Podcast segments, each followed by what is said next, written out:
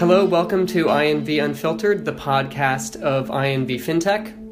We bring you, or we try to bring you, the best and brightest in FinTech, and today I have one of those, Margaux Avedisian of Transform Group. Welcome, Margaux. Thanks. Thanks for having me.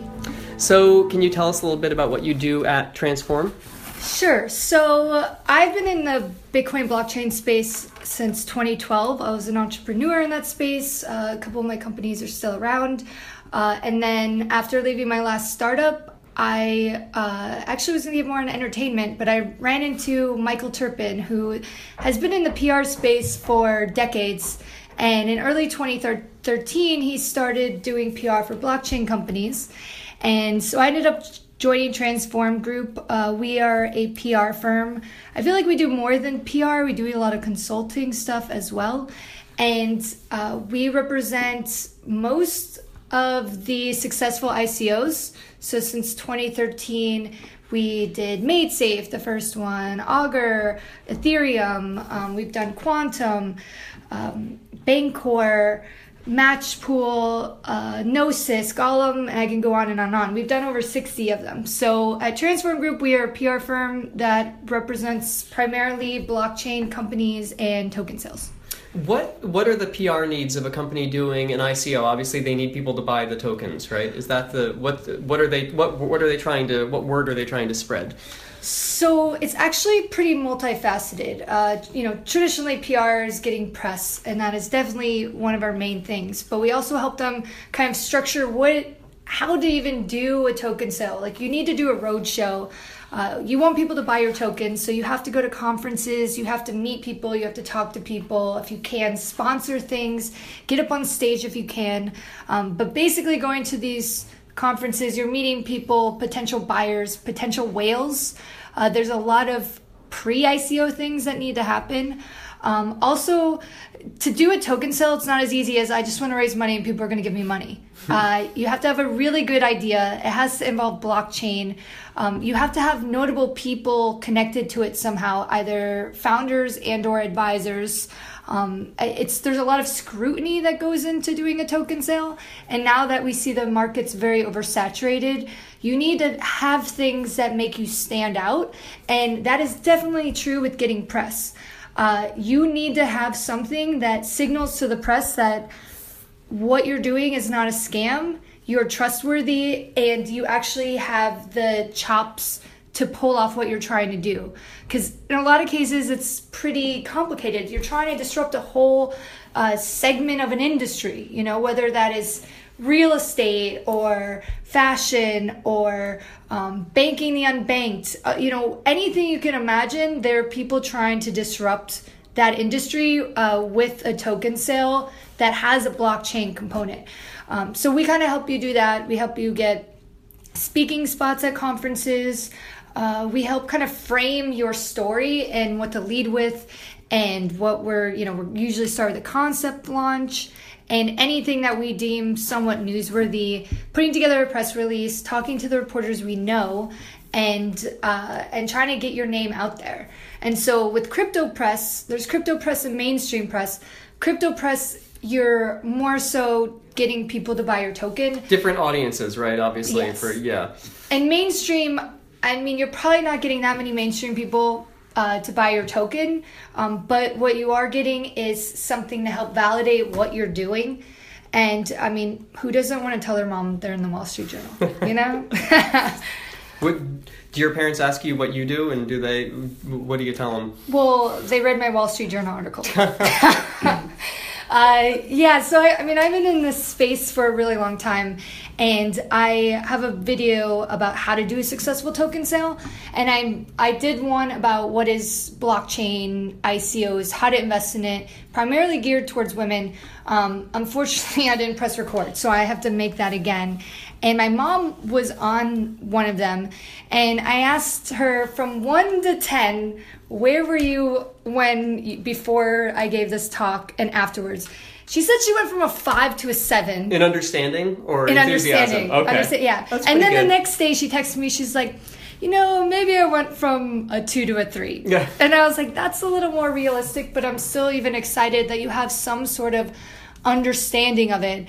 And it took her forever to even own any Bitcoin. I wouldn't say it's a whole Bitcoin at this point. Maybe if when I was involved in 2012, if she had some, it would be a different story. But uh, but yeah, it's it's complicated. I think one of the main issues with mainstream people understanding that's gonna be my term mainstream people people who are these crypto enthusiasts is that uh, a lot of times i think people get really caught up in these details and if you think about a lot of things in our life we don't know all the details like i don't know why television turns on i just know it turns on and i can watch stuff Right, how your fridge works. yeah, how your debit card works. Like, what's the corresponding banking network? Like, most people don't know things like that. So, I think because there's a lot of tech people right now that are involved, uh, eh, the story it's it's it really me- makes a difference of telling the story in a way that people understand without getting into all the nitty gritty details that you don't really necessarily need to know.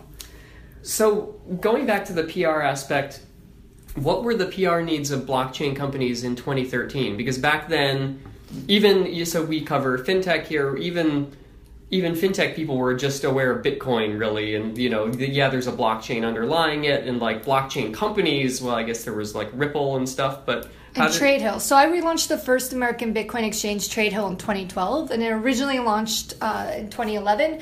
And so the biggest hurdle was just getting what is Bitcoin out there. And I remember when mainstream media started writing about what is Bitcoin, and um, I actually just saw this New Yorker writer, and he wrote this amazing piece about Bitcoin back then.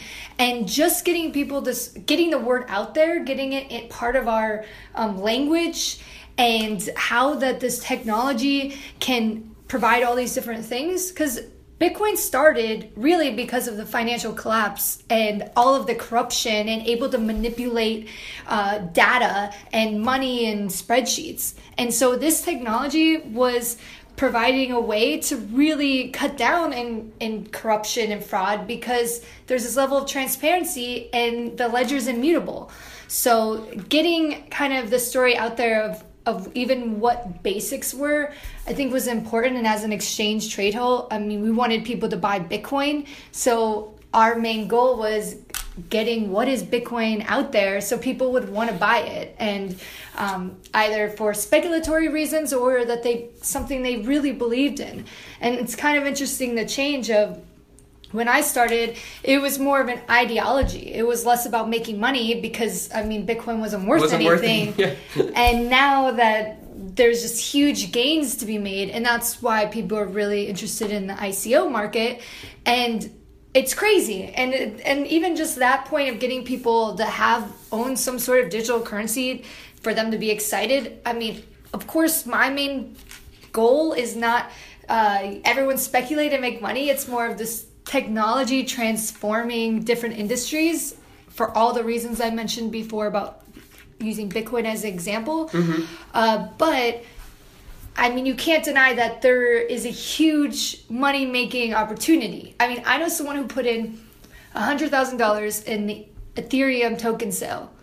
And it was worth what? I think three cents. Right, now it's worth like three hundred dollars. Right, right. So that's just you. Those are stories you hear, and uh, it's it's crazy, but it's very risky. I'm just gonna put that out there. I'm not saying that everyone put all the money you have into token sales, but Um, are there companies that come to you guys and their their blockchain aspect is sort of tenuous? Like they're a fashion company, but they want to do block they want to use blockchain for some small part of their business, and you're like, you're not really a good candidate for this. Yes, definitely. We had one. They were um, a record label in Oakland, and they had no blockchain component. They just wanted to raise money and sell a token. And first of all, that's pretty illegal because if your token doesn't have a use, I mean, I'm not a lawyer here, but You have the securities. yeah, right. yeah. So like just doing that is kind of preposterous to me. But I mean, it's it it you're taking away what the actual value is. I mean, you really need to be changing the world with using the blockchain technology. I mean, we've seen a lot of companies that already exist and now they're doing a token sale, but blockchain just meshed so well with what they're doing, whether it's allowing people in areas where uh, the company can't get bank accounts or reducing credit card fees or um, connecting the Internet of Things using a blockchain and um, having that security layer. So it's not so much of, you know, just some random blockchain thing. It, ha- it has to have some sort of use case, and it could be an established company, and, and we've definitely been seeing that. But yeah, there are people that just want to do token sale to make money, and uh, yeah, we're not really interested. In right, right, because it, it is a great way for a, for startups to raise money, right? But you need to have some sort of token aspect, right? Because everyone wants to get out of the the VC. You know, it's so hard to get VC money these Yeah. days that I think people are like, oh, what about what about this? Well, yeah, and I I moderated a panel with some of the biggest VCs in the space, and they said they don't usually barely ever invest in non-American companies, and we're seeing a lot of these blockchain companies that are international, and, and some of them live all over the world, not even together in one place. They're like a distributed company, and. I remember raising money in 2012 for a Bitcoin exchange, and I can't tell you how difficult it was. You went And- through the traditional VC yeah route.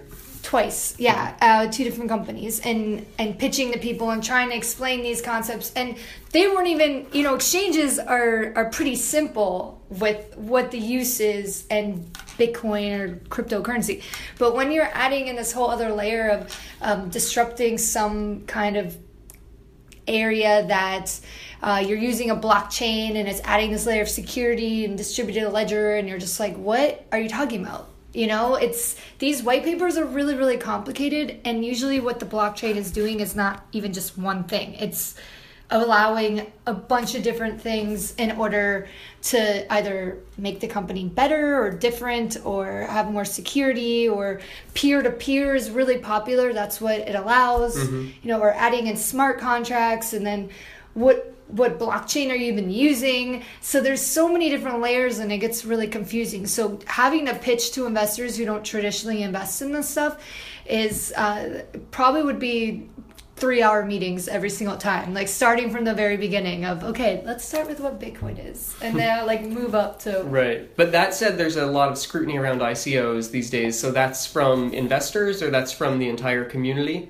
Uh, I mean, well, the government's definitely getting involved, and that's really not surprising to anyone who's been in the space for a while. Uh, the first thing I tell people is you better have lawyers, and you're most likely not going to just have one. Uh, and there's two law firms in particular that have been in the space since I've been. I mean, even before probably, and they they know what they're doing, and it's not pe- people think like oh a startup i can just do whatever. It's like no you're in fintech. Like you can go to jail. I've known people who went to prison you know or the sec can find you find you. It's not a, a space you want to mess around with or or push the boundaries even if there are no boundaries. It's like you still have to draw these imaginary boundaries of worst case scenario regulation wise what is going to what are the laws going to be and you have to um, basically abide by them because you will definitely get in trouble if you don't And the, of course, these laws are still evolving and forming around us, right? So you need to be anticipate in some sense what's gonna what's gonna happen. yeah and we've seen that with the staff now and people and being accredited investors before they're investing in token sales and pre-icos so the it's definitely catching on it is definitely in the forefront of people who are doing this uh, for the most part i mean i did see there was a couple icos that are getting in trouble with the government and it's just not something you really want to mess around with and i've seen a lot of uh, icos block americans too But What was the what was the trouble the ICOs were getting in? I mean, they are basically selling a security, and um, I mean, you can be fined for that. And in some cases, if you're running an unlicensed money transmitter, you can go to prison. Uh, so it just depends on, you know, what what you're doing and how you could possibly be scamming people. I mean, that is really that's just, that's something we hear a lot in the crypto community is this a scam or not? And trying to find processes and ways of whether or not this is a real viable company because I think right now a lot of people investing are thinking, "Oh, my token's to, you know, 10x, 30x, 100x." But really, what you should be investing in is do you think this team can carry out this vision and actually create what they want to make? Because having the money is, is like half the battle. I mean, still you're still starting a company. Right, you need to execute then. You've got so you've got the funding, but you need to execute on whatever it is you're trying to do. Yeah. Which is hopefully something real. exactly. yeah. So tell me about the pre-ICO pool that you're working on now, and how do people uh, get involved in that?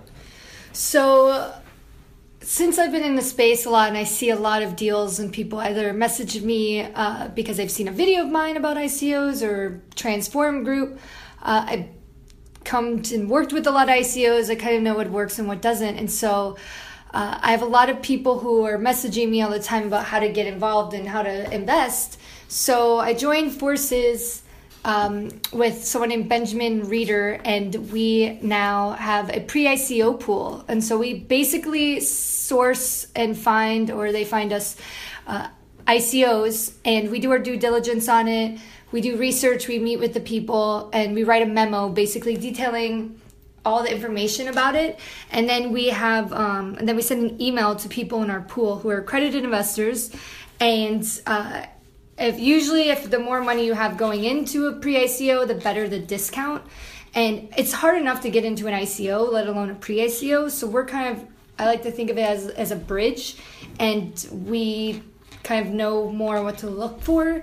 Me personally, uh, I I really like more mature companies, companies that have had VC money.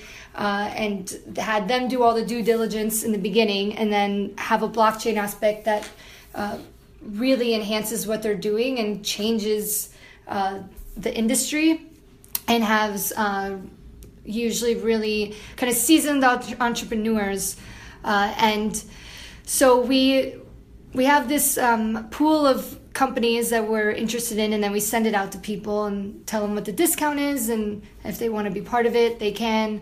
Uh, it's not a fund um, we're just not taking people's money. It's more of we're sending out these are the ones we like and if people like it too then they can be part of the deal. And um, and so there's a lot of due diligence with people who invest that comes into that and we do it under a management company. Uh, so it's not just us as individuals that are putting this fund on. Uh, sorry, this pool. it's not a Not a fund. fund. It's not a fun. Yeah. So it's kind of a way to, like I said, bridge people who want to invest in the space, and also it's better deals than the public ICOs. So if people want to get involved in ICOs, if people want to do an ICO, how should they how should they approach Transform? Well, it's you have to have more than an idea if you want if you want to talk to transform. I really recommend watching my video how to do a successful token sale because it talks about all the different parts that you need to think about. Um, you know how many tokens are you going to have? Uh, you're going to need to do a roadshow. Um, who are your advisors? What is your company going to do? How's it going to change the world? All the different pieces that you really need to think about. Uh, and you really in a way kind of need money before you even do any of this because I mean, Transform isn't cheap, and neither is doing a roadshow at all, all these conferences around the world and sponsoring, but really getting your name out there and having someone from the community kind of vouch for you.